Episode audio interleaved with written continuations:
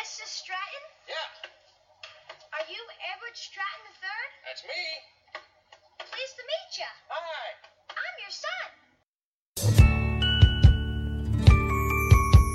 to meet you. Hi. I'm your son. Here we are, face to face, a couple of silver spoons, hoping to find we're two of a kind. Make it a go, make it a grow together. Hey there, everybody. Angela Bowen here, the host of Together We're Gonna Find Our Way, an unofficial Silver Spoons podcast. How's everyone doing tonight? I'm doing good. I had breakfast for dinner. I got to try out my new George Foreman grill with a waffle griddle on it, and it was just, everything was really good. I made some scrambled eggs with shredded cheese and some bacon. Yeah, it was yummy. Today, Jeremy and I went down to Petco, and Lisa participated in the hamster ball derby. She didn't win, which it was not a big deal. I was like the only adult competing, and it's like, I'm happy that the kid that had signed up before me, actually, the one I had Lisa race against his hamster, he won the whole thing, which is great, because I told Jeremy afterwards, I would have felt really bad if Liesl had won, and, you know, if an adult had won against these kids. It just, to me, wouldn't have been fair. I told Jeremy, as we were walking out to the car, I said, if I had won, I would have given it to whoever was second place. But it was a fun time. And tomorrow, Jeremy and I are going to go and see the new It Chapter Two. Yeah, last week rewatched chapter 1, and I'm ready to see the new one and see how this one concludes and how it's different from the 1991 TV miniseries. Labor Day's done and over, so the next thing we're looking forward to is fall officially starting in about 3 weeks. But today, I'm going to be talking about a lighter episode. A goofy, funny episode, hopefully. It's Season 3, Episode 20's Hot Shot, which aired on March 3rd, 1985. In this episode, a pair of scallywags, use Rick in their scam to sell faulty cameras. This episode's got a 6.8 out of 10 rating based on 17 ratings on IMDb. It was directed by Jack Shea, writers David W. Ducklin, Ron Levitt, Michael G. Moy, Steven Pritzker, Alan L. Gansberg, someone who wrote the story, Howard Leeds, Ben Starr, and Martin Cohen, who are the creators of the show. And let's see, we do have a returning character, name of Nate, played by Gary Riley. If you've seen the 1986 movie Stand By Me, which is based on the book, the novella by Stephen King, The Body, he's making a reappearance. We get a character named Beth, who I guess whether the actress definitely was in a season 2 episode with Ricky at the time, and Freddie, who it was the Mr. Cool episode where they, have, green or red in their hair. Oh, no, that's Freddie. And it's Rick's wearing sunglasses and a leather jacket trying to impress this girl who is just a total mean girl brat. David Horowitz asks himself, who's David Horowitz? The creator, host, and executive producer of the popular television program Fight Back with David Horowitz. What's that show about? Oh, he's also on the Golden Girls. Good for him. Now, before I officially get into the episode, I want to give a shout out to the podcast listeners. We have Reno, Nevada, Cedar Park, Texas, Portage, Wisconsin, Washington, D.C., Chevy Chase, Maryland, Westville, Oklahoma, Lancaster, Pennsylvania, Barcelona, Spain, New York, Saudi Arabia, Alexandria, Virginia, Brooklyn, New York, California, Austin, Texas, Massachusetts, Sheboygan, Wisconsin, Carmel, California, Serbia, Las Vegas, Nevada, Naples, Italy, Wexford, Pennsylvania, Mechanicsville, Maryland, Phoenix, Arizona, Plymouth, Massachusetts, Arlington, Virginia, Hartville, Ohio, Massachusetts, Bordeaux, France, Dublin, Ireland, and Mountain View, California. Thank you all for listening, and everybody, thank you for listening. As you probably heard in past podcasts, that season 3 of Silver Spoons, I will be finished with that, covering that season at the end of this month, and then I am going to be taking a break and starting season 4 in January.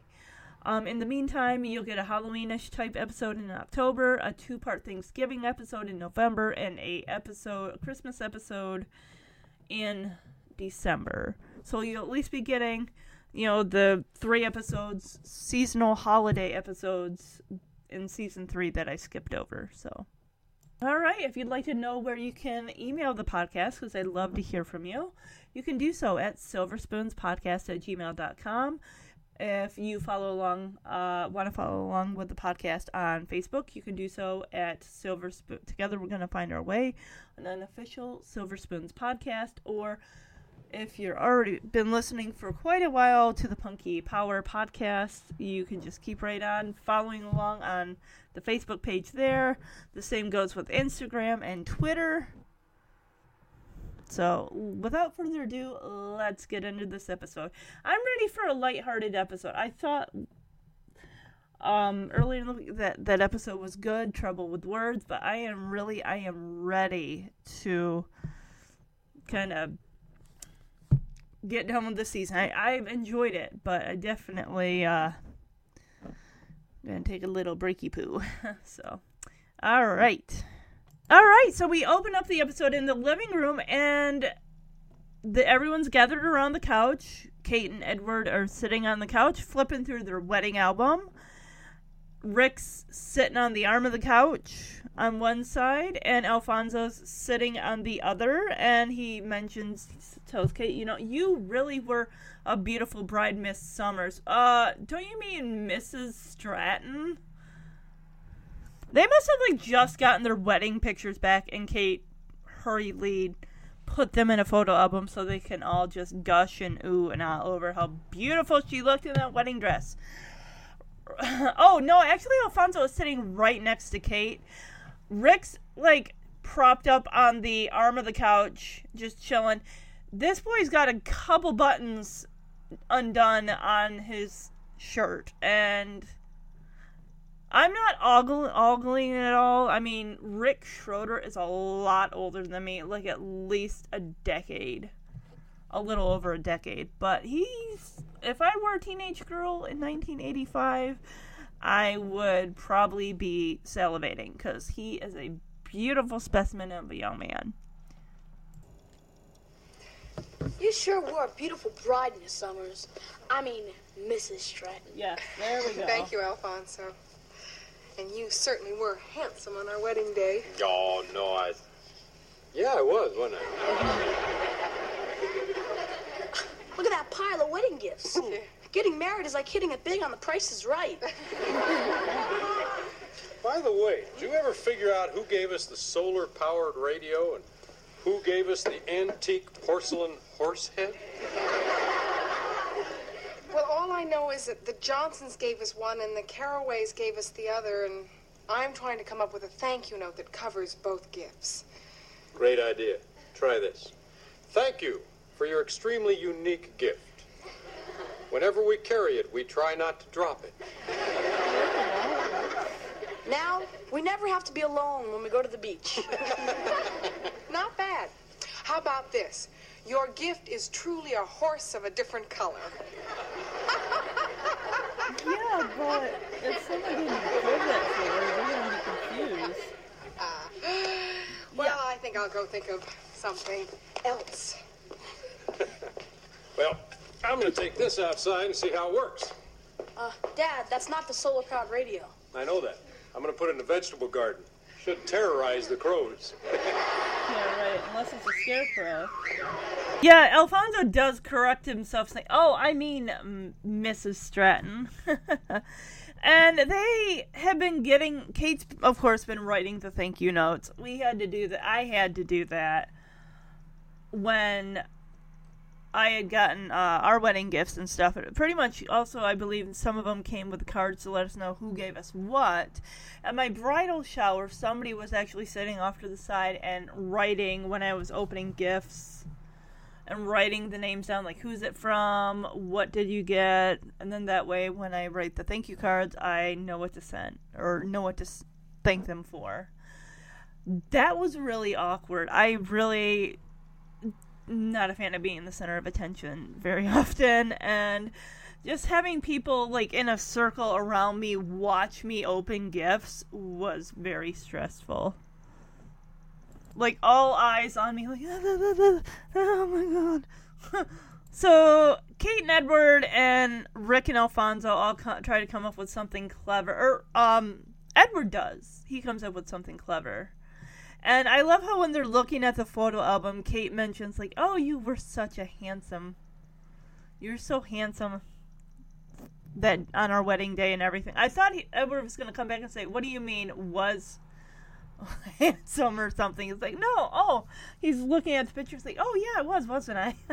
So Edward decides to take the horse head. It's like a little horse, like, not made of porcelain, but so, like, really fancy clay almost, but it's got like this light pinkish white hue to it. It's almost like somebody enlarged a horse head chess piece, if that's even a thing, and like just like enlarged it, and then it's almost like just something you would put on your mantelpiece. But Edward's gonna go out and put it in the garden to scare the crows. I'm like, well, if you added some straw and maybe a hat, you could turn it into a horse scarecrow. Kate goes off to figure out, because they got two different gifts, the horse head and the radio thing, that they got to figure, they don't know who gave, who, you know, two different people's, like, who gave us this, who gave us that, I don't know. Well, that's why they had to come up with something that sounded, you know, a unique gift, and whenever we use it, we'll think of you or something. Some of the wedding gifts we got, we still actually use to this day. The George Foreman grill we had gotten when we, for a wedding gift, we lived in the apartment, and it would have died like a year later, and I felt so bad because I was trying to make like steak, and all of a sudden the thing was not lighting up. I'm like, you gotta be kidding me. So we had gotten a larger family size one that still works to this day, 11 years later, but it's like, it looked kind of grimy and gross. I tried to clean it and stuff, but it's like, no, I want a different one day. And I couldn't find any that had like a temperature gauge on it. So surprise, surprise, for a surprise birthday gift, Jeremy actually ordered one, and it was red. Does my husband know me or what? So Rick makes sure that Edward is out in the garden and Kate is probably in the library working on those thank you notes, because he kind of checks, and then he sits down kind of conspiratorial with Alfonso and mentions about Goldman's antique shop, or what is it? Goldman's silver shop. Rick's gonna get him an anniversary gift, which is a silver frame. Cute, really cute. I'm with you, Alfonso. When he asked Rick, he's like, you haven't gotten them a wedding gift yet? They got married like a month ago. What have you been doing this whole time? And you know that Edward gives Rick an allowance. I doubt it's a whole lot, because Rick needs for nothing.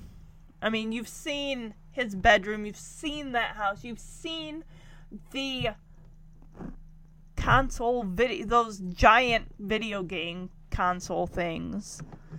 Yeah, he wants for nothing. And Alfonso refers to it as tacky, like, yeah, it kind of is.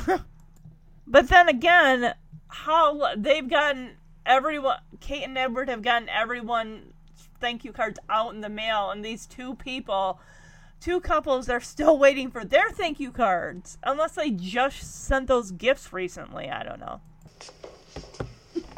I saw a great wedding gift my dad had caked down at Goldman Silver Shop. An antique silver picture frame.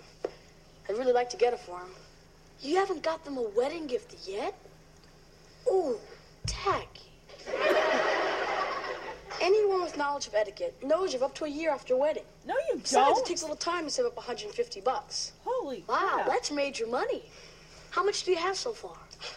$7. Of course, you owe me $5. $2. Have you thought about maybe earning some money? Yeah. But only as a last resort. How about collecting aluminum cans? And a nickel a can? Do you know how many I'd need to save up $150?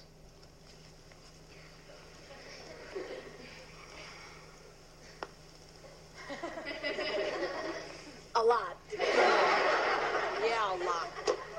I need a jolt job. 100 piece hard cash. And plenty of it.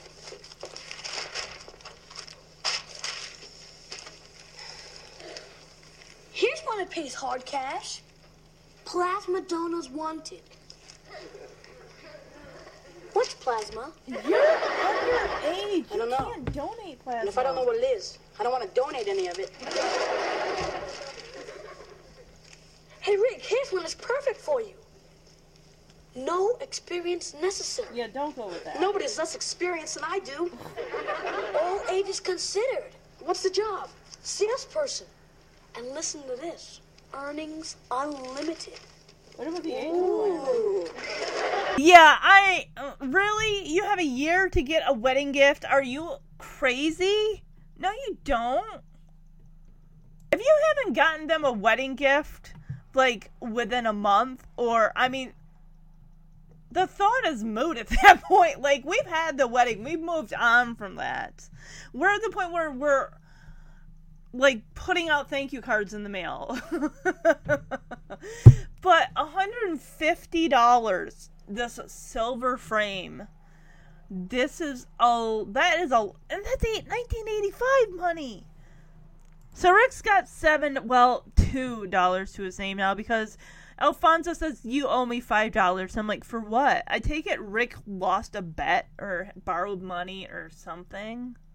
But I like the fact that, yeah, he only really has $7 to his name. His dad probably isn't giving him a big allowance. Alfonso says, yeah, $150 is a lot of money. Have you tried, like, maybe earning it? And Rick, this is such a privileged kid answer where he's like, well, yeah, but then the feeling passes. Oh, no, he says only as a last resort. You are such a privileged white boy. It's not even funny. Alfonso even says, how about collecting aluminum cans? And you know they're not in Michigan because they only get 5 cents a can. Michigan gets 10 cents. Although when we moved on to Texas, we're not going to be getting anything for our cans and bottles. Oh, well. I remember back in the day when you went into the grocery store with a paper bag and they had to count it out for you because the automated machines had not been invented yet. It was a glorious, beautiful day when those automatic self-serve just pop in the cans and bottles on your own. Amazing. A nickel a can. Oh my goodness. But then again, it's still better than nothing, right? Okay, so I'm guessing with this inflation calculator, if I did it right. So let's see, if in 1985 I purchased an item for $150, then in 2019 that same item will cost $357.67. I calculated this. Is this correct? If he at a nickel a can, you want to know how many it would take to get to $150? 3,000 cans. Oh my goodness gracious. You would be collecting forever and still not have enough. I like how Alfonso tries to write in the air and figure it out. And Rick's like, oh, do you know how many cans it would be? And Alfonso's like, well, It's a lot, just say that. Rick needs a job that pays hard cash. Well, if you're talking something legal, I don't know what you're going to be able to do. Not to mention he's 14, but that was probably the working age back in 1985, probably was, 14. Because I don't think he's 15 yet. Yeah, I'm going to have to say maybe 14, 15. I would guess, even if you're 14, you would not be working hardly much at many hours at all. Especially if you're in school, you probably have to have a work permit and stuff like that. So they're going to look in the classified ads where they're like, oh, you can earn big bucks dominating plasmia? They mispronounce it. They don't know what it is. And I'm like, first of all, you're 14. I don't know if you can donate plasma until you're at least 18. All right, here's the FAQs for donating plasma. Generally, plasma donors must be 18. Rick, you got 4 years. And weigh at least 110 pounds. I might put him over 100 pounds, maybe. All individuals must pass 2 separate medical examinations, a medical history screening, and testing for transmissible viruses before they donated plasma can be used to manufacture plasma protein therapies. Gotcha. You know, I tried to donate plasma, and unfortunately, my veins are too small. Like, I guess maybe I don't drink enough water or something like that, which... I drink a lot of Diet Coke, but I also try to balance it and mix it up with water, like drink water on the side to kind of balance it out. Oh no, they say plasma correctly. Any job that really offers no experience necessary in the classifieds, you'd want to call and find out what does that mean exactly. I like how they're really teenaging Rick up a lot. They're giving him one of those rubber bracelets. They're giving him a pinky ring. Like, hey, they're making him all look cool. He's still got that gold chain that he's had since season 1 around his neck.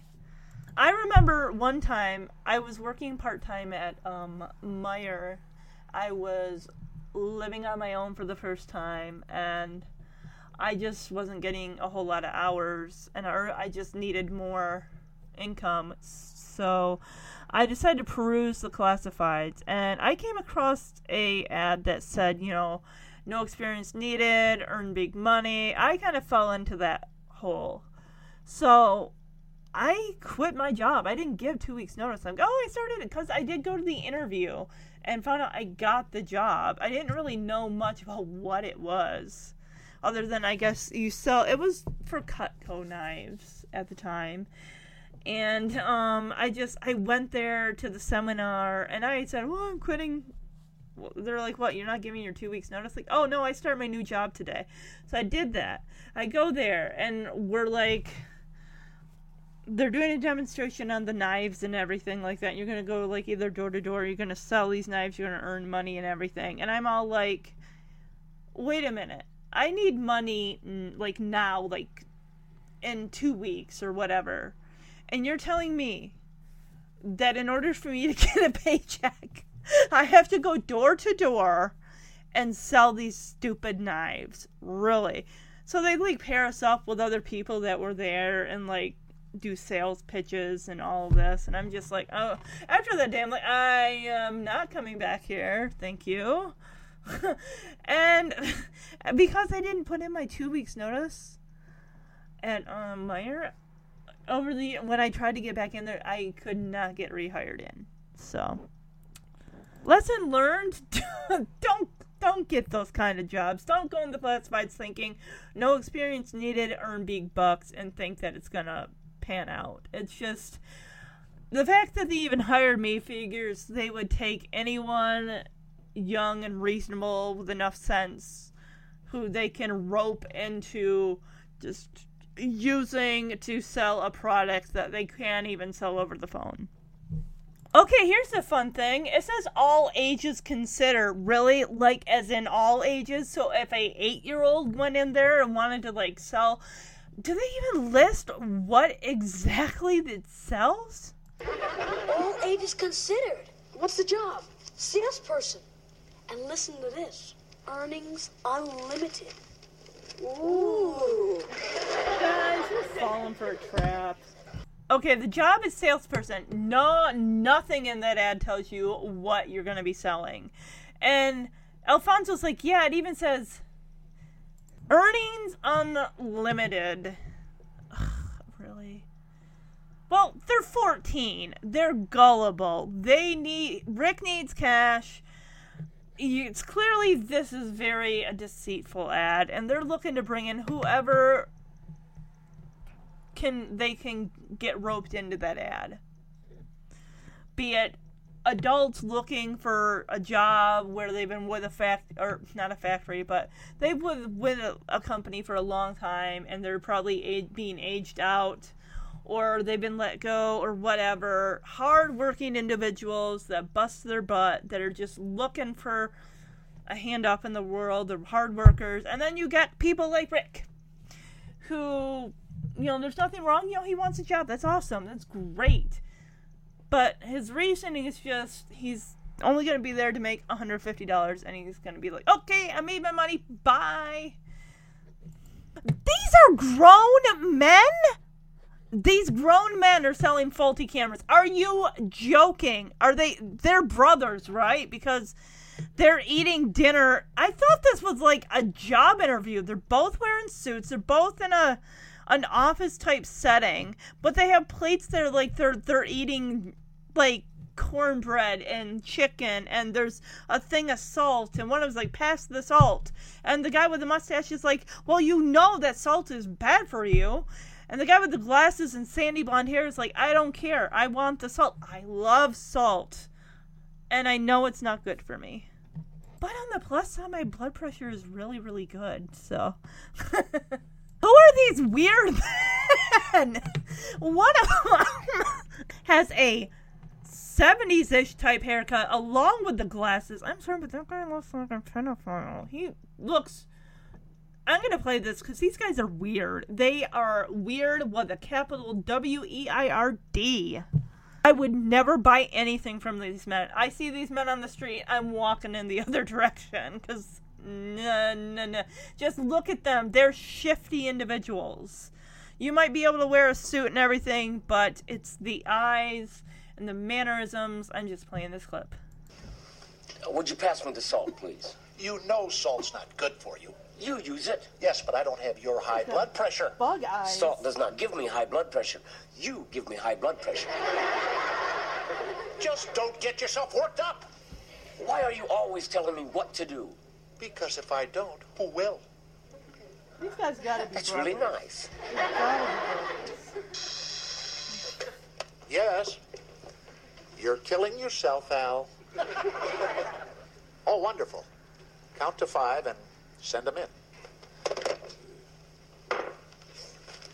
So, the guy whose name is not Bill, Bill is the sandy blonde-haired, 70s-looking, glasses, weird man. And the guy with the mustache has got the crazy eyes. Phone rings, and it's their secretary. They probably pay her next to nothing.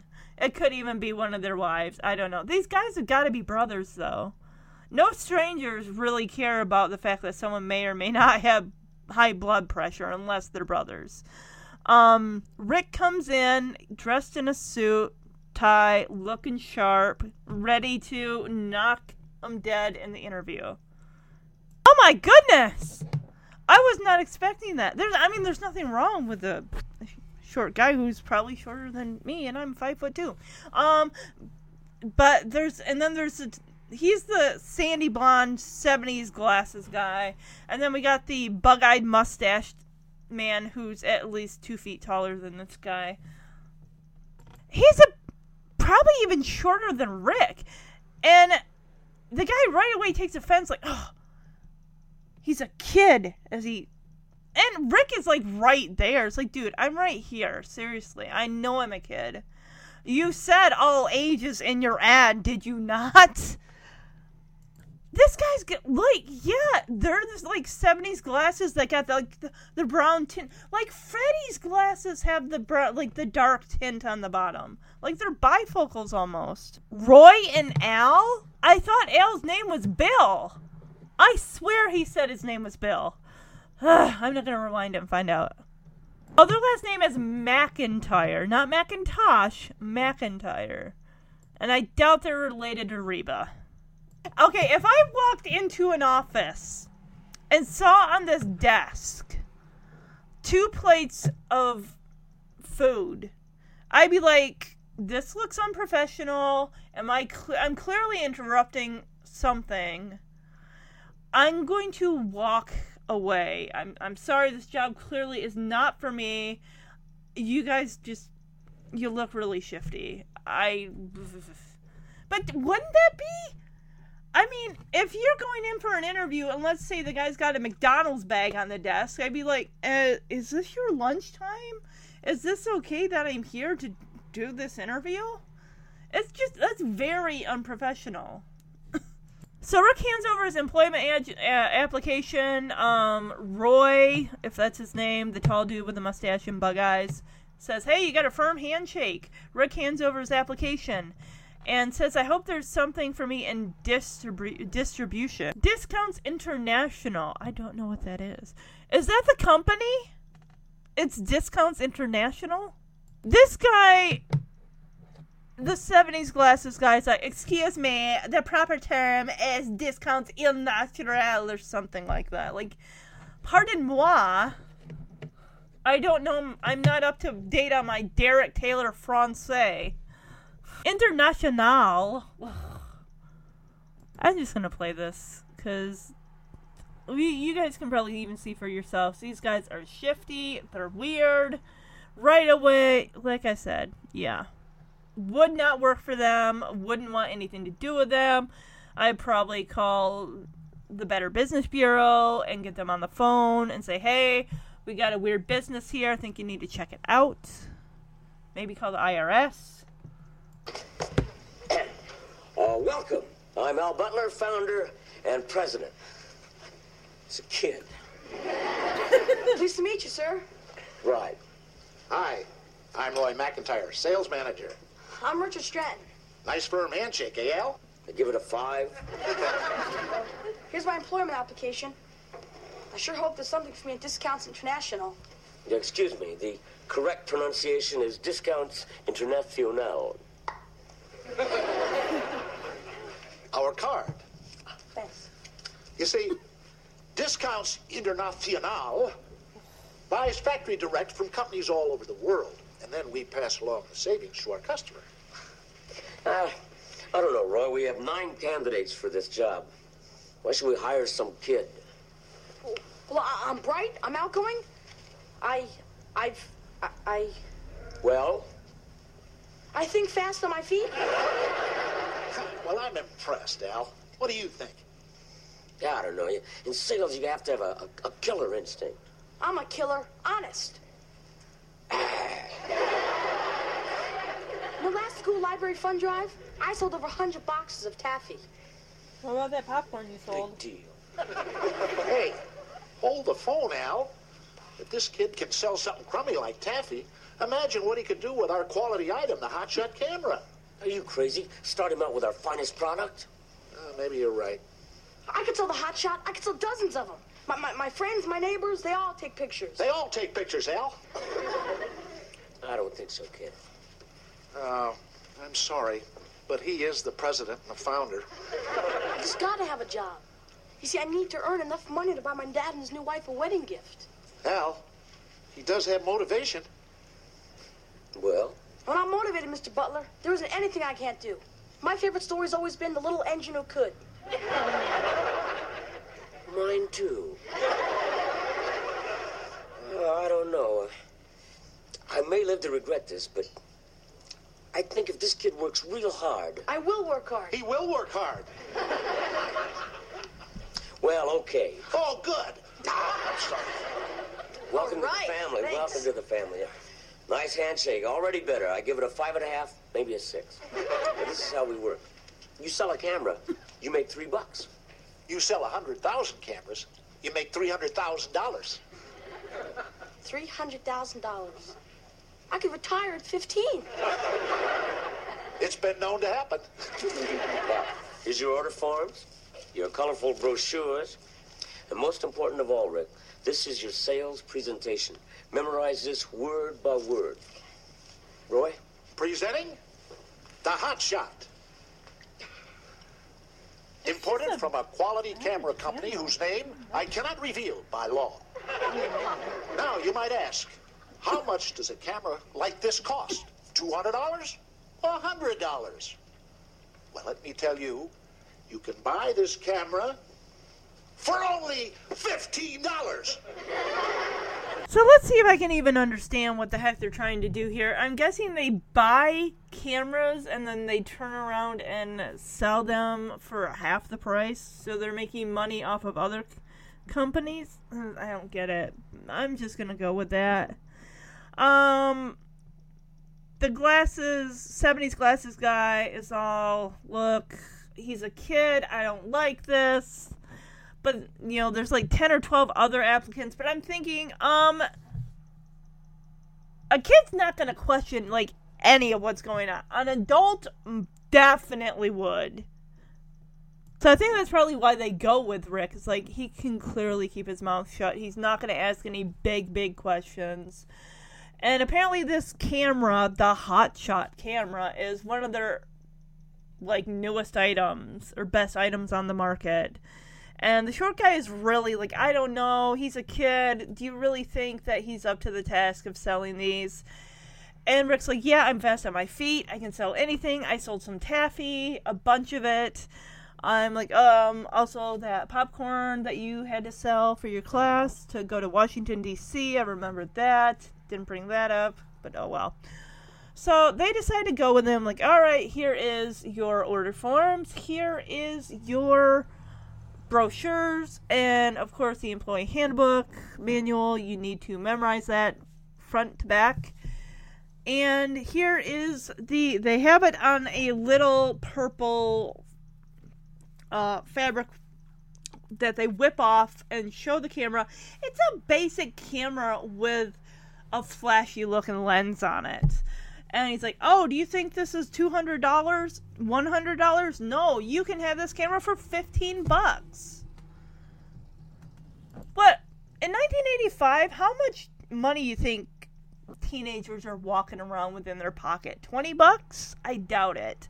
I'd say anywhere between $5 and $10 a kid's going to be walking around with that kind of money, unless their parents, like, give them a really good allowance, or if they got jobs, that's one thing. But even Rick's at one point only had $7 to his name, so. And I remember the time that he was doing, ripping out weeds and whatever in the garden, and he got maybe $2 or $3 from his dad, so.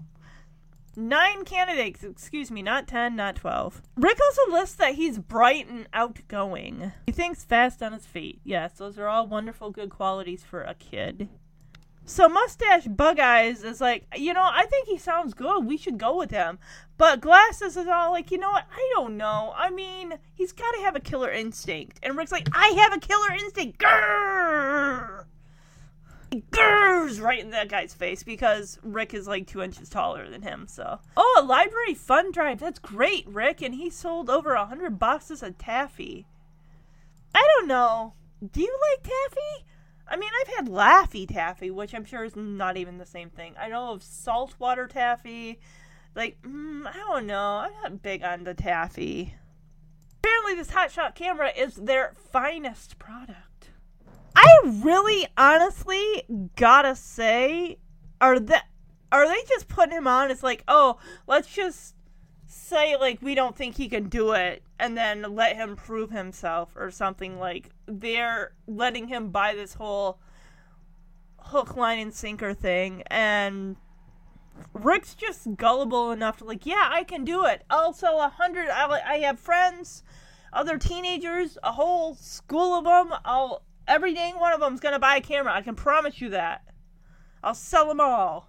I'll be the top seller. Friends and neighbors all take pictures. Not with their phones, because that doesn't exist yet. But they have cameras. Everyone has cameras. Apparently, Glasses was the president of the company. And he's not interested. But then again, he's like, you know what, we'll go with you. And Rick's desperate at this point. He reveals, like, I have to get a wedding gift for my dad and his new wife. And Mustache Guy's like, yeah, you know, he's got motivation. And he's like, yeah, I got a bunch of motivation. I will sell those cameras. Let's move on from this because I'm over this scene. They give him the job. So Rick has the silver frame. He's trying to do a bow. He's got tissue paper, like light blue tissue paper with a white ribbon on. Well, he's really messing up the bow. Like, just, you don't need to put a bow on it. Forget it. Only the most experienced gift wrappers can do the bow. I remember when I worked in the flower section of Meijer, and, you know, people come in for, I think it was Valentine's Day or Mother's Day or something, and they all wanted, like, balloons. And I love how I learned how to curl, like, the ribbon of the balloon. Like, just take the edge of the scissor and just go, and then it'll curl right up. Oh, I love that. That was my favorite part. Fight Back with David Horowitz. Okay, so that's where this comes in.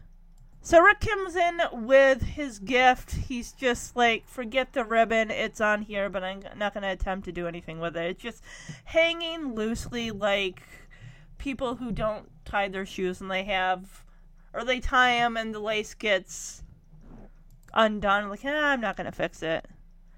That drives me nuts. But I'm going to play this clip. Don't get ripped off. And we'll be right back to Fight Back after these messages. You guys got a minute? Oh, sure, sir. Happy wedding. Happy wedding. I wrapped it myself. But you didn't have to give us a wedding gift. Oh, well, in that case, I'll just... Yes, you did. Open it.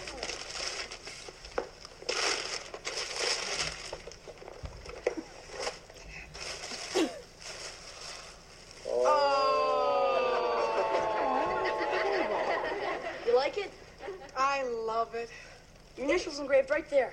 Oh, son, it's beautiful. Where'd you get the money to buy something like this? Well, I work selling these really great cameras, factory direct. Their discount's only $15. Sounds like a pretty good deal. It is.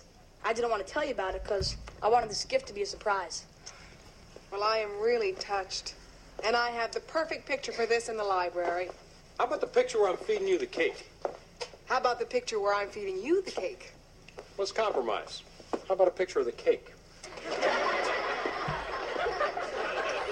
Is it a bargain at $19.99? You might not think so when your genuine Tiffany lamp turns out to be a genuine ripoff. Here's an offer that might be difficult for you to turn away from. A state-of-the-art, fully automatic, imported camera. Usually sells for $100. Now, before you reach into your pocket, you should know that what you see is not what you get. Garbage. Don't be fooled into buying junk like this. And if you do get ripped off, what do? Kick your butt. Rick even had their names engraved out, their initials. Oh, that's so sweet. Aw. It's like, happy wedding day. Or happy wedding something. Oh, he says happy wedding and hands the gift to Kate. And Edward's like, oh, well, son, you didn't have to do this.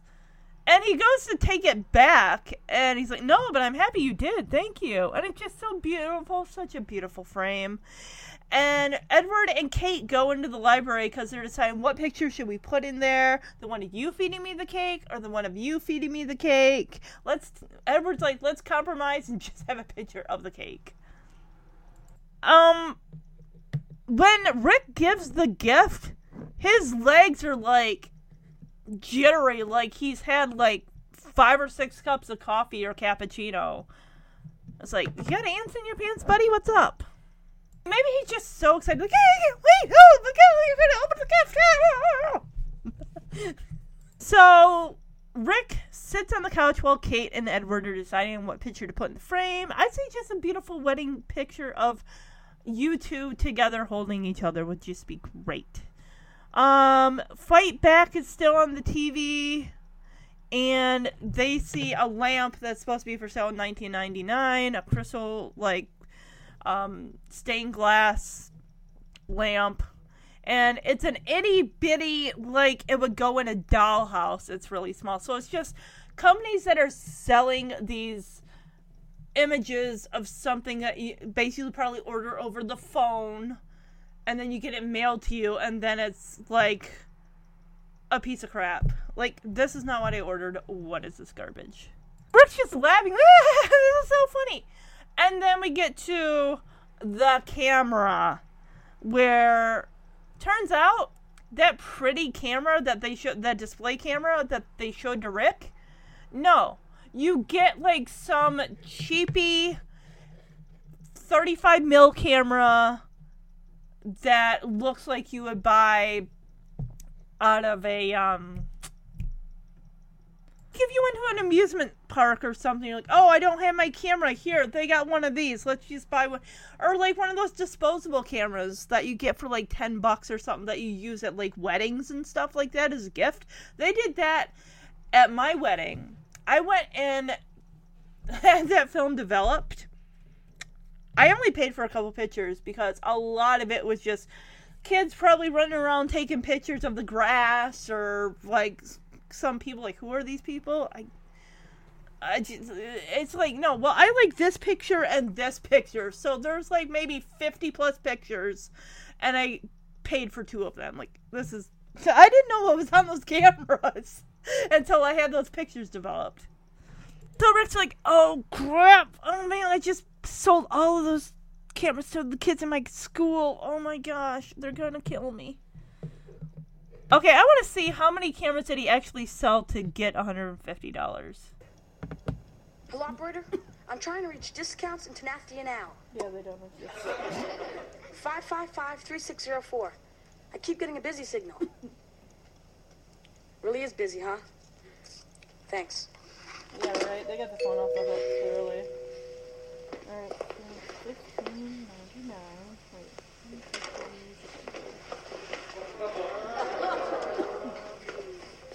Hi, guys.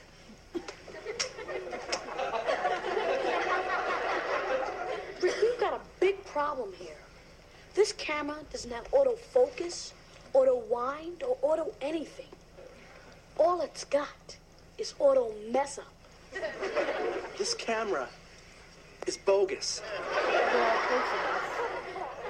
This isn't like the camera they showed me. No kidding. Look at this picture Larry took. Well, I can make this out. Larry, isn't that your bulldog? That's his girlfriend. Oh, yeah. Sorry, Larry. I want my money back, okay? Yeah, come on. Come on. There's been some kind of mistake. I'm just on my way to Discounts Internationale now. I'm going to string this thing out, okay? Yeah, well, you better. I will. Yeah, and if you don't get our money back, I'll personally make sure that you don't get another date for the rest of your high school life. It's only $15. If Rick says it's gonna be okay, then it's gonna be okay.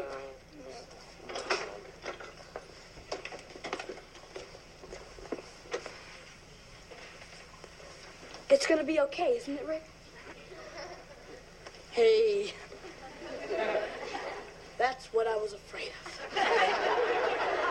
I did the math, and it only came out to like 8 or 9 people, which there's Alfonso, Gary, Larry, a girl.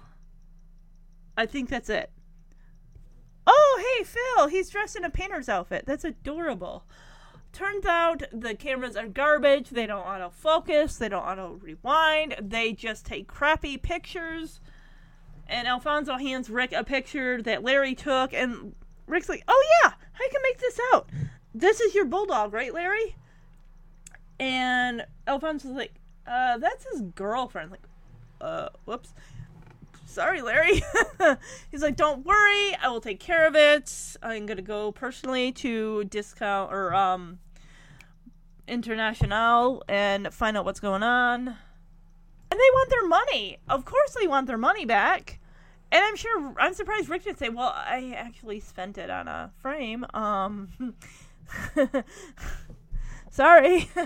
I'll get it back. Fonzo, luckily, the kids, well, not luckily, they all want to beat him up, especially the girl who says, if you don't fix this and make it right, I'll make sure you never get a date for as long as you live. Alfonso says, guys, look, Rick says he'll take care of it. He'll take care of it, okay? Let's just move on. And before Alfonso walks out the door, everyone else is already out of the house. He turns to Rick and says, Rick, you're going to take care of this, right? And Rick's like, yeah, of course. And Alfonso just like, yeah, I thought so. I bet any, because Edward and Kate come out with the frame. They probably already put a picture in there. And I bet Rick's like, can I actually have that back? I need to return it. I'm sorry, I'll buy you something else. A cheap dollar store frame. That's silver. Rick, look at this. What a perfect gift, son.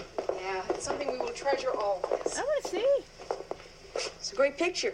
Yeah, can I see it? You can see your faces and everything. Beautiful. Oh, it's wonderful. Look, you don't have to say you like it just to please me. I can return it, get my money back, and get you something better. Later.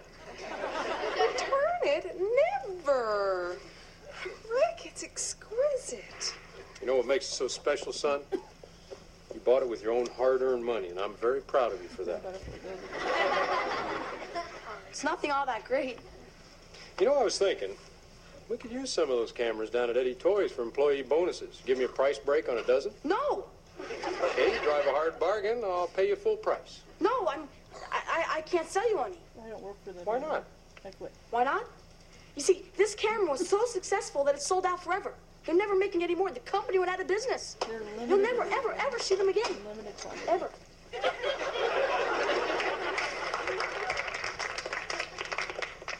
Of course, Rick tries to take the picture back. And Kate's still got a hold of it. Like, no, you're not taking this back. This gift is beautiful. And Edward's like, yes, and you know what makes it that much more special? That you bought it with your own hard-earned money. And I'd be like, well, he actually used the people that paid for the cameras. He used their money, but still. Edward even likes so much that he wants to give the cameras as a bonus to his employees at Eddie Toys. And Rick's like, no, you can't, because they don't make them anymore. And I'd be like, they were, like, limited quality, basically. Limited edition. Just never to be made again. So, Glasses is on the phone, because we come back to the office. He's ordering the food processors.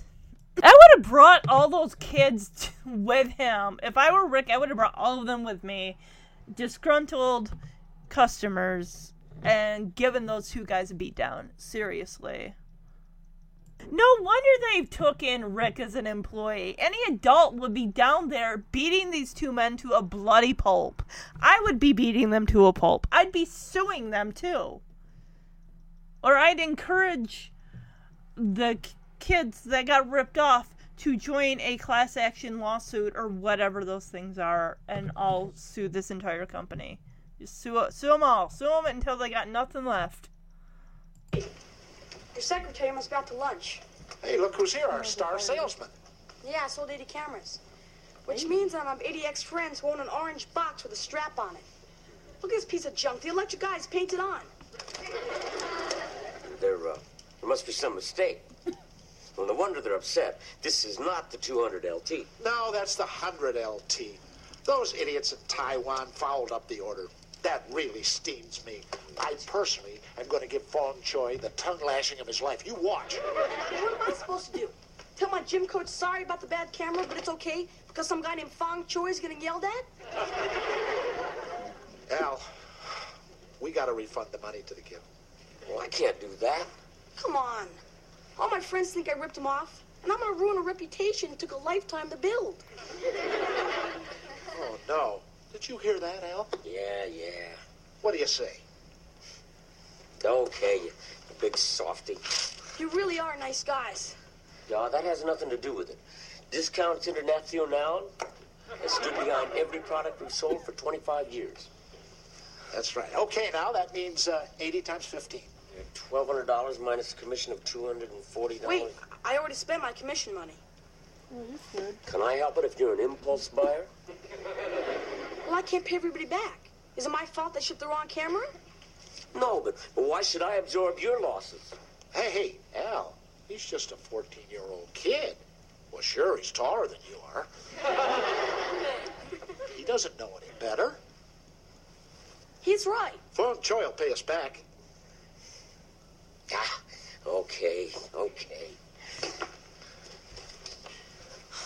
Thanks. This is great, guys. There you go. Boy, am I relieved. Thanks again, Nell. Our pleasure. That check's gonna bounce. You know, I want cash. He really is a nice kid. Yeah. I'll bet he doesn't steal other people's candy bars. So, Rick comes in wanting the money back, holding up the cameras for Evan, saying, these are utter garbage. Of course, Roy and Al, I got their names right, Glasses and frickin' Mustache Man, they just say, oh, well, you have they shipped the wrong model. This is the T100 or whatever, not the 200, or I'm sorry. And because Rick spent that commission that he made, because he said he sold 80 cameras, that's $1,200. He even sold one to his gym teacher. But they're like, yeah, don't worry, that company will pay us back, you know, the ones that made the cameras. And, of course, Glasses writes him a check and says, here you go, don't worry about it. I'm like, I'd want cash. I'm like, this check is bogus. How do I know it's not going to bounce when I take it to the bank? That's because Rick's 14. He wouldn't have thought of that. Like, take a good, long, hard look at that check. So, we're back at the house, and Edward has probably been fielding calls about people complaining about that faulty camera that Rick sold him. It looks like he's got quite a few messages on that table there. The while you were out messages. He's like, yeah, don't worry, I'll tell him. Ugh. Yeah, you know that Rick's going to get an earful when he walks in the door. Like, I've been fielding calls from kids, teachers, janitors, cafeteria workers all day asking about these cameras you're selling. You're selling cameras? I didn't know anything about this. Yeah, well, I'll tell him about it. You believe any of this? Hello, Freddy. Right, the camera. Freddy, I'm sure that Rick would never intentionally sell you a bad camera. Yes, I know how it is when you're at an important event and your camera doesn't work. Your mom is in the World Series of Quilting tonight? Gosh, wish her luck. Okay, Freddy, I'll have him call you when he gets back. Bye-bye. I can't believe all of these complaints. Rick has some explaining to do. He sure does. Hi. Hi, son. I have a few messages for you about a certain camera. From Tommy, JT, Gwendolyn, JT. Roxy, Vito, Coach Herkimer, Vice Principal Militich. I didn't sell a camera to the Vice Principal. I know you didn't. He just wants to know why you sold one to Tommy, JT, Gwendolyn, Roxy. Dad, I think I need your help. You think? Yeah, really. Okay, I'm positive. See, I went to Discounts Internationale, a place where I got these cameras. And I told them I wanted my money back so I could repay all my customers. They seemed real nice about it. They even gave me this refund check. They actually reimbursed you? No. Well, then there's no problem. No, the check bounced. Except when I went to the bank to cash it, it bounced. Of course it did. Well, then there's a problem. Yeah. I really got suckered, Dad. They have this nice office in a Wabanabli building. It seemed so nice. Then I saw David Horowitz on his TV show. He gave a whole report about the camera scam. If I'd only seen it earlier. Why don't you call David Horowitz? You know him? That's right. You met him when you did that commercial challenge. Yeah, he proved Eddie Toy's Little Plumber Toolkit could fix a real toilet. We faced the Fight Back Challenge and won. Uh-huh. I am going to call him. And after I do, we're going down to that office and get your money back in cash. I'm sure they will. All right. These guys aren't big, are they? Well, yes and no. So we hear about Freddy. He calls Edward. Of course, he needs a camera that actually works because his grandmother's in the U.S. Open of quilting. Well, Freddy, I don't know what to tell you. The fact that you don't even have a backup camera, no one in your family has a camera other than that piece of crap that you bought from Rick. Well, don't know, buddy. We even, as Edward is mentioning all the other people, we get Tommy, we get a vice... Well, the vice president wants to know why Rick sold all these faulty cameras. JT... apparently still goes. He's still living in Shallow Springs, and he's going to the high school. We don't ever see him, but I bet that is the same JT. We will never see him. This is the first mention we've gotten since sometime in season 2. So, yeah. I miss you, JT. I miss Derek, too. You know, I even kind of miss Freddy. So they decide to call Mr. Horowitz, who does the infomercial about proving faulty companies selling crappy products. And that way they can just let them know, hey, I worked for them, I got scammed, they owe me money. Of course, this check bounced, which I'm not surprised. You know, I knew that check was going to bounce. That's like, dude, no, I want cash. I don't want to check. I don't want an IOU. I don't want a green dot card. I don't want anything via PayPal. Just, I want, like, cash in my hand, in my palm, where I can touch it, feel it, count it, and know it's there. So everybody even says, then we're going to go down there, you and me, and straighten this out and talk to these two guys. And then he's like, Rick, are these big guys? And Rick's like, well... one of them's tall, and the other one's like a couple inches shorter than I am, so I can easily take that guy. But, yeah. Tommy, JT, Gwendolyn, Roxy, Vito. Wait a minute. This is not the same Vito from Growing Pains. Ben's friend, Vito Paducci. Coach Herkimer. Vice Principal Milicic. It's funny, all these names. I bet that Roxy was named after, wasn't there a singer in the 80s called Roxy? Oh, you gotta be kidding. I am not surprised. There's nothing there. Those guys, like, boom, they are gone. They are out of the country. Good luck finding them. The secretary was probably not even a real secretary. It was probably one of their wives or girlfriends or whoever. But there's nothing that... Oh, yeah, oh my gosh, you know what this reminds me of? Remember the cosmetic scam episode from Punky Brewster where where they all go down to a basement that's got nothing but like a table with a couple phones and some crappy products that have like, you rip the label off and it's like liquid dish soap when it's supposed to be like some like shampoo or something. Yeah.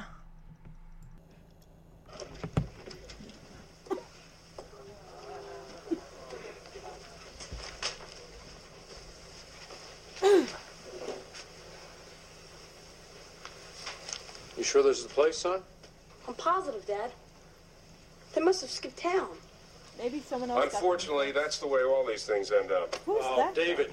Thank you for coming down. This is my son, Rick. Yeah, the victim. Nice to meet you. Nice to meet you, Rick. Can't we call the police or something? You know, technically you could, but the worst that these guys have done is false advertising, which is a misdemeanor. Can't we take them to People's Court? Yeah. In order to go to People's Court, you have to have people. I feel so mad I want to kick something. They didn't leave anything to kick. No. Hey, listen, don't feel bad. You know, most of us at one time or another fall for schemes like this. Rick, when I was your age, I remember I saw a great ad in the back of a comic book for X-ray glasses. X-ray glasses? Yep, said you could see through steel, see through concrete, see through... clothes? Yeah. Yep. Other things. Oh, yeah. Cost $1. Gee, I paid $2. I remember when I put them on, I couldn't even see through the window. Well, X-ray glass is the one thing. This camera looks so good. I thought it was such a bargain. Well, if it looks too good to be true, it probably is. Yes. That's the tip-off to the rip-off. I feel terrible. Tip-off to the rip-off. I feel like I got a part in ripping off my friends. I gotta pay him back. I'll tell you what. I'll float you a loan. You can pay me back. You can work at odd jobs, mowing lawns. I know what. You can collect aluminum cans. Oh. Yeah. That's not gonna happen. Hey, Rick, I have an idea. Why don't you come on my show and tell everyone how you got ripped off? What? And make a fool out of myself in front of millions of people? Forget it. They already know. But you wouldn't be making a fool out of yourself. Instead, you'd be making people aware so that they don't get ripped off. Instead of being a fool, what you would be is a hero. What time is to be there, Dave? Well, I guess that's the end of Discounts International, huh? Dad, that's Discounts International. So David Horowitz shows up, and of course, Edward's like, well, can't we, like, call the police or do something? It's like, well, I mean, you could call them, but, I mean, you gotta have people. And they're not here. All you're gonna have is Rick's word. And those faulty cameras. And Rick, yeah, he looks around, he's like, wow, they must have skipped town. I'm like, yeah, what was your first guess? There's nothing there. Either that or somebody else, some disgruntled customer got to them first, and those guys are probably dead or were forced to leave the country at gunpoint. I don't know. Oh, okay. So when he refers to the police, he's like, well, you could call the police, Edward, but the worst these guys have done is they've sold faulty cameras, false advertising, and the most they'd get would be a misdemeanor. And Rick's like, yeah, we can take him to people's court. And David's like, well, you could if they were here. I mean, Rick's a minor. He's 14 years old. There'd be laws against that now. Conspiring with a minor or something. I don't know. That probably isn't anything. But Rick is so angry. He's like, oh, man, I want to kick something. Then he looks at him. He's like, yeah, but they didn't leave anything to kick. It's like, dude, go kick a wall, man. Go knock that picture frame off the wall. Do something. I would. They have those vertical blinds. Go mess up those blinds and, like, make them all, like, crooked and stuff.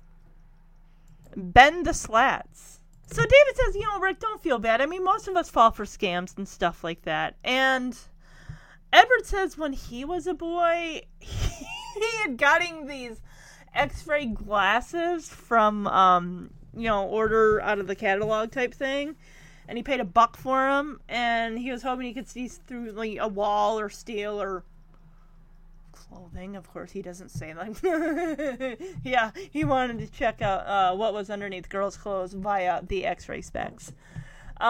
David's like, yeah, you know, I paid $2 for those. Like, meh. I'm sure people at one point or another have been had. I mean, I kind of, if you want to call that Cuckold Knives thing, me being had, me being gullible. But, I mean, honestly, if I had used my head a little more, I would have kept my job. Granted, the position that I held, that area would have been shut down. I would have been transferred to another department of the store. But even still, it's just like... So I like how Rick here is saying, like, look, I screwed over my friends. I gotta pay him back, Dad. And Edward's like, yes, son, you definitely do gotta pay them back. And I will help you. I'll give you a little loan ski. You can pay it back doing odd jobs, you know, mowing the lawn, you know, this or that. David's like, Rick, you could even go one better and come on my show and admit what happened and let everyone else out there know, because it's not just... the kids you sold those cameras to, it's other people most likely too have been bilked into buying these cameras. And Rick at first is like, well, I mean, I don't want to do that. I mean, I'd make myself like a laughing stock and everything and humiliate myself. But I like how David turns it around and said, well, you actually would be a hero when doing this. And that right away changes Rick's mind. Like, you know what? On second thought, I think I will do it. And all three of them walk out of the office. And that's the episode. I thought this was a cute episode. I would rate this one 3 out of 5 trains. I would rate it higher. I like it better than the whole, that Jake guy, the guy who called everybody Jake. What was his name? Like, Ledge? Yeah, I liked this episode better. Those two guys were creeps, man. I swear they must have been brothers.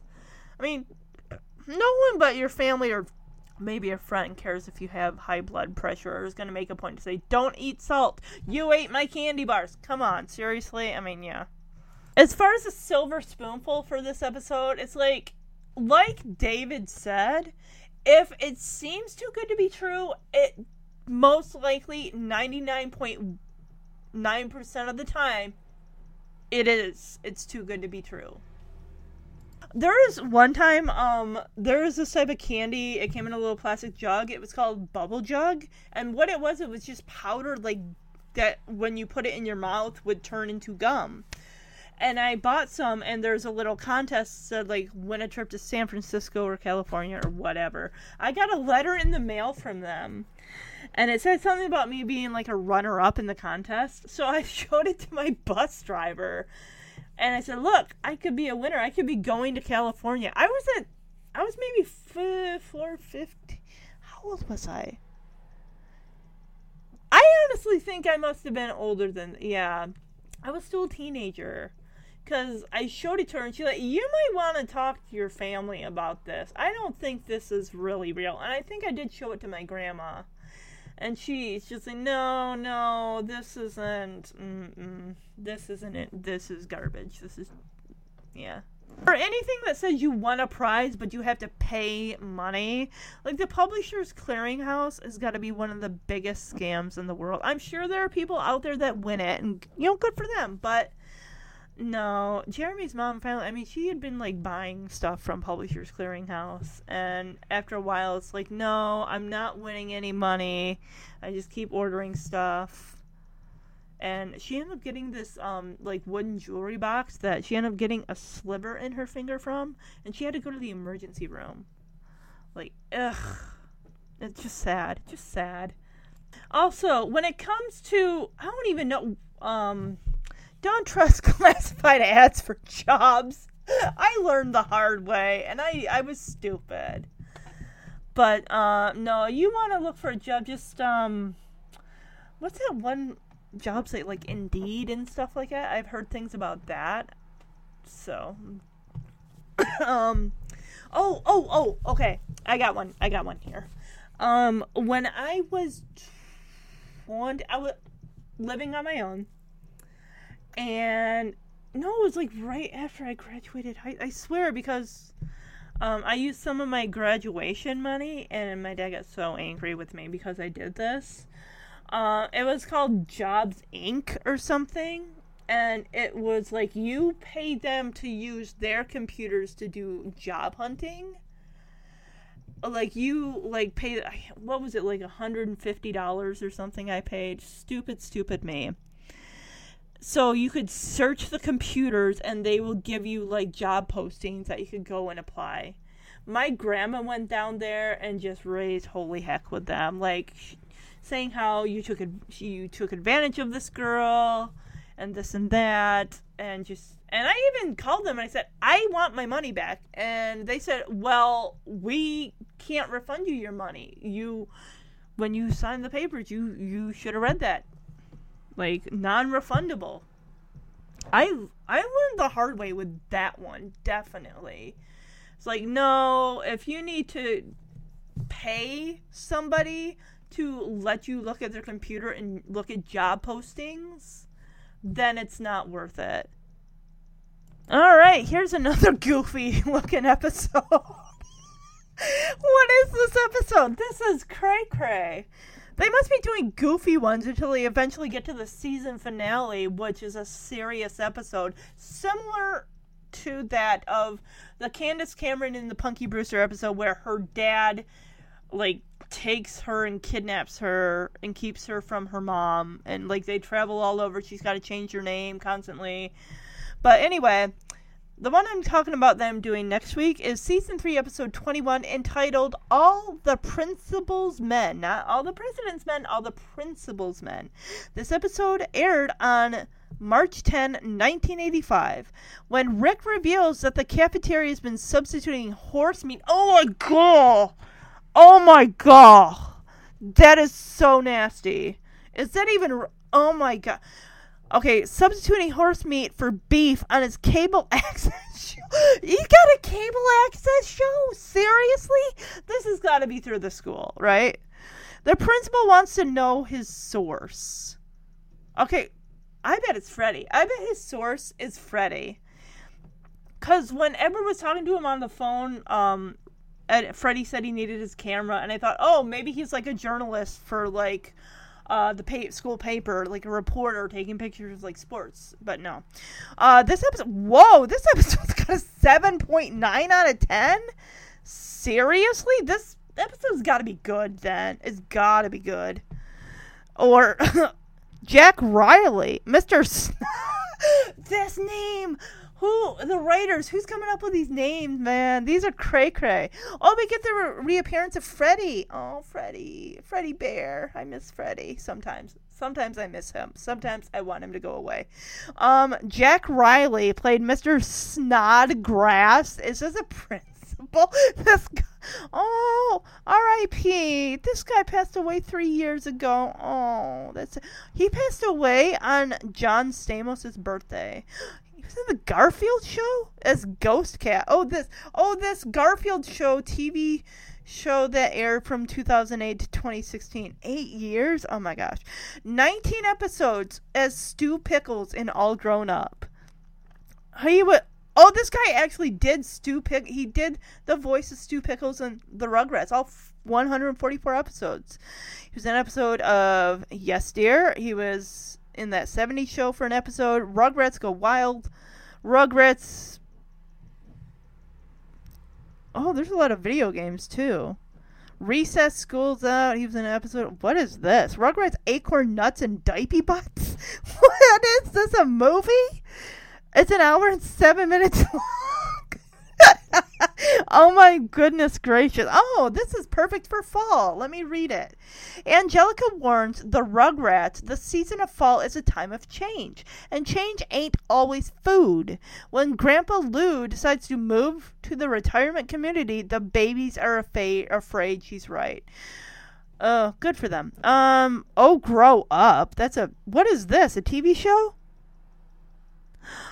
Oh, this is a terrible tagline. 3 guys, 2 girls, and a beep. And there's a dog here. A comedy for immature audiences. What is this garbage?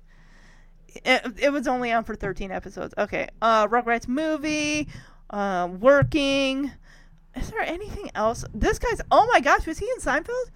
Ryder, what's that about? Boogie Nights? He was in Boogie Nights? This old man? Muffin Tops. Oh, I know the Muffin Top episode. He played Ryder. I don't know what that is. He was in Friends. Dave's... Mary with... Oh, this guy is like... He was in Night Court. 7 episodes. Oh my gosh. Oh my gosh. Hold on. I'm sorry, guys. I know. If you guys... don't really care about this. I mean, don't worry about it. But I'll be talking... He was in Punky Brewster! Who did he play in that? Oh my goodness! Oh, I know this guy! He was in Brandon's commercial! He was in a commercial at Punky's place. Oh my goodness. He definitely is aged. What other... He was an elf? Oh my goodness. Alright, enough with this dude. Who's this other dude? Is this guy? He's Mr. Snobgrass. And someone named that's a dude named Larry. What has this dude been? He's been in stuff. This guy who plays Larry was a coach in Life Goes On. He played Paints Kuttner. Coach Paints Kuttner. Don Draper, the actor. who plays Dr. Percy. Okay, so this guy is this who the character name, they must have taken this name of this actor, Don Draper, and used it for Mad Men. I've never seen, I tried watching a episode and I just could not get into it, but yeah, that was the episode. I hope you like it. Let's go back. I want to go, because there's only a few episodes left of the season. So I want to talk about the next season 3, episode 22, Return of the Paisley Conspiracy. Edward forgets Rick's father and son banquet when he and an old buddy revive their singing career. Really? I mean, he's got a beautiful John Denver quality voice. But seriously, if I had a parent that forgot something that important, I would be, what's the word I'm looking for? Oh my gosh, let me think of it. Emancipated. I would emancipate myself and move out of that house. Like, seriously, Edward, why? Why, Edward? Singing career? I mean, I know he has his company and everything, and he just do whatever. I want to reinvent my singing career like Blanche's father on Golden Girls. That went nowhere. The Secret Life of Rick, or of Ricky. Are we going back to Ricky now? Because his name's been Rick. I've been transitioning to calling him Rick since the start of season 3. This is season 3, episode 23. Rick feels bad about himself when he sees how gorgeous his computer date is. This has got to be like early days of catfishing, where you're writing to someone and you send a photo that isn't you, or you're IMing someone or texting and you're sending like a fake photo of someone that is not you. The season finale is entitled The Babysitters. This is season 3, episode 24. Rick babysits a girl he suspects was taken from her mother by her father. A boy in this season finale episode is familiar if you watch Mr. Belvedere, one of the really talked about episodes other than the child molestation episode, the counselor. The other most talked about episode of Mr. Belvedere is the AIDS episode from season 2, where Wesley's friend has AIDS. He's a hemophiliac, much like Ryan White. Because as soon as I saw a clip of this on YouTube, and I'm like, I know that kid wearing the same glasses, probably the same jacket. He played Danny. Oh, he plays a character named Freddie in Different Strokes, because I'm on season 6 of Different Strokes, and let me tell you, I had to shut off an episode because it was that bad. And not bad like disturbing. It was disturbing in another sense. Like, they are really the bottom of the barrel, scraping at scraps for storylines, and I'm only on the first disc. I'm like 7 episodes deep in season 6, and just like, seriously. Conrad Bain, who plays Philip Drummond, has a twin brother in real life, who in the show for an episode played a cousin named Anna. And then Dana Plato, who plays Kimberly on the show, played a boy named Hans, who is Anna's son. And I'm just like, I watched a few minutes, I'm like, I can't, I had to shut it off. I'm like, this just makes me visibly uncomfortable, and I'm like, why are we doing this? This episode is absolute garbage. And Jeremy, of course, because I was going to watch an episode last night, but it's like, no, it's getting too late. He's like, no, you got to finish that episode or it doesn't count. I'm like, really? It doesn't count? Seriously? No, I can't finish it. I mean, half the time I was watching, I wasn't even looking at the screen. I was just on my phone, like, I can't with this episode. Well, yeah, Conrad Bain's brother, I forgot what his name is, yeah, dressed as a woman as Cousin Anna, and Dana Plato in season 6 cut her hair, like, really, really short, and she's supposed to be this little cherub boy named Hans with a mischievous grin and, like, getting Arnold into trouble and everything, but Anyway, ugh, I just can't. I know going forward, there's two more seasons. This season, he's going to marry that lady, and Danny Cooksey's going to come on the scene. Dana Plato, I think, is on her way out. I believe, did she get pregnant in season... The actress got pregnant in season 6, and then she just made, like, guest appearances. So we'll see how that goes. Willis is on his way to graduating high school. He's, like, a junior, senior. He's 17, I think. Dang, he's getting old. They're older. But, yeah, this is not a Different Strokes podcast, but... I wouldn't mind covering at least the pilot episode. That would be cool. But that being said, guys, this was a kind of a fun-ish episode. But hope you enjoyed it, and I'll be back next week with what is it again? All the President's Men with the horse meat beef in the lunchroom. Gross. Bye bye. Have a great week, everybody.